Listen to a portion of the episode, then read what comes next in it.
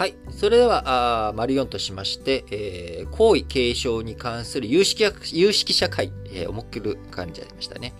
えー、昨日12月6日に首相官邸での会合で報告書の骨子案について了承をしました。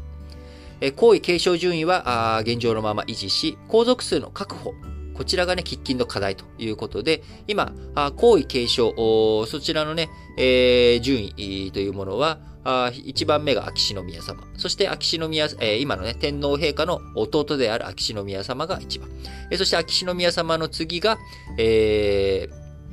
あの、ひと、あの、悠仁親王ということになり、えー、さらにですね、もう一人実は皇位継承者あおりまして、えー、誰かというとですね、常陸宮様なんですね。常陸宮様誰かっていうと、上皇様の弟です。えー、なので、えー、まあ、先祖返りじゃないですけれども、あのー、まあ、えー、天皇、今のね、天皇陛下よりも上世代ということになるので、まあ、実質的には、あ皇位、継承されることはないと思うんですが、えー、男子という意味でいくとですね、えー、上皇様も含めて5名しかおられない。で、いう状況が今の皇室です。で、女性もね、含めた皇室の人員というのは17人ということになっておりますが、えー、先ほど、眞子さま、えー、結婚を機にね、皇籍を離脱しまして、えー、女性は結婚するとどんどん皇室から離れていってしまうということになる中、まあ、皇室数、皇族のね、数をどういうふうに確保していくのか、そして皇位継承者、こちらをどういうふうに、えー、こう、なんとかね、えー、増やしていくのか。この2点が、やはり今の皇室にかかる最大の課題ということになっております。え皇族数確保、どういうふうにしていくのかということで、一つ目、えー、今回の報告書の中では、丸一として、女性皇族が結婚後も皇室に残る案、えこちらをね、えしっかりとやっていこうと。えその一方で、え旧皇族の男系男子、こちらを養子にする案、えこちらを併記したということになります。え報告書、年内に取りまとめ、検討結果を国会に報告するということになりますが、えー、基本的にはですね、皇位継承に関して、えー、女性皇族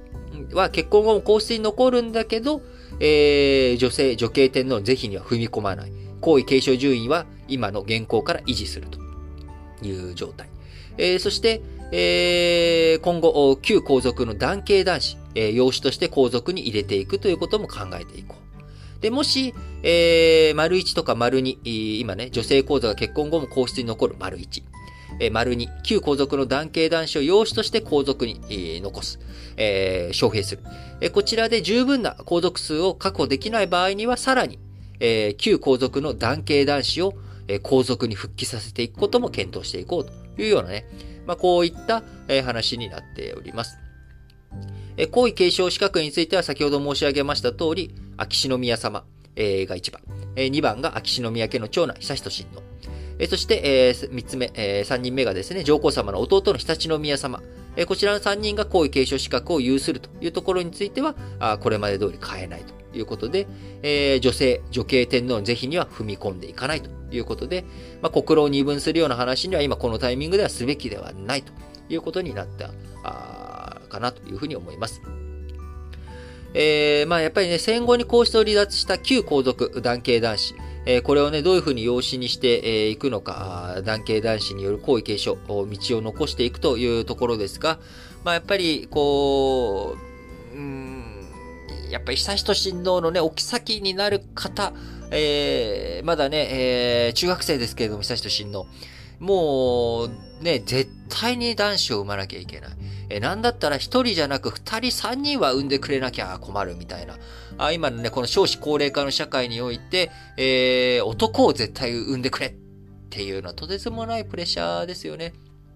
もともと、あの、大正天皇、えー、男子4人産んで、えー、いるわけです。えー、もともと明治天皇まではあ側室がいて、大正天皇ご自身も側室の方からね、えー、生まれた。えー、そういったところからですね、大正天皇、自分の実の母と、その名目上の母の間でのいろんなこう葛藤というのもあり、俺は、えー、側室は持たんというふうに大正天皇取り組まれ、えー、で、みんなが、いや、そんなことしてでもね、えー、皇室の数とか、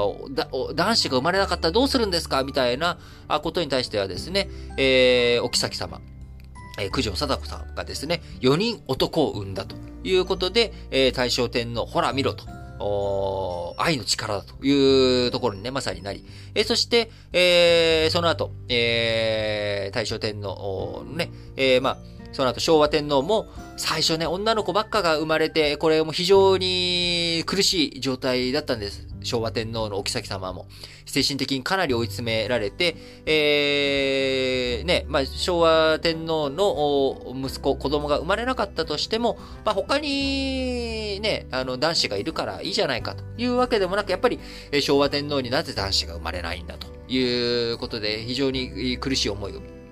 されていたと。え解任してもまた女の子か、みたいなね、また女の子かっていうのも失礼な話なんですけれども、まあ今から80年以上前の話なんでね、ちょっと許して、えー、あげてほしいんですが、まあそういったことがあったと。でも結果として、えー、上皇様と常陸宮様二人産んでと。で、さらにその後、上皇様の中にも二人男子が生まれ、えー、できたんですが、なかなか他に男子が生まれてこないという状況で、今、天皇陛下の次の世代は、常陸宮様しかない間違えた。常陸宮さんは上の世代で、えー、悠仁親王しかいられないと、おられないという状態になってしまっていると。まあ、とてつもないプレッシャーがね、あのー、親しと親王のお妃様にかかってしまうと。えー、そんな状況の中で本当に、えー、自由恋愛なんてできるのとかね、いろんな、あ憶測流れてき、えー、ておりますけれども、やはり皇族数安定的にこう生物学的なね、えー、ものに頼るわけじゃなくて、仕組みとしてどういうふうに確保していくのかというところ、これをね、しっかりと考えていってほしいなと思います。えー、年内に報告書を取りまとまったタイミングでですね、もう一回、えー、改めて取り扱っていきたい話題だなと思っております。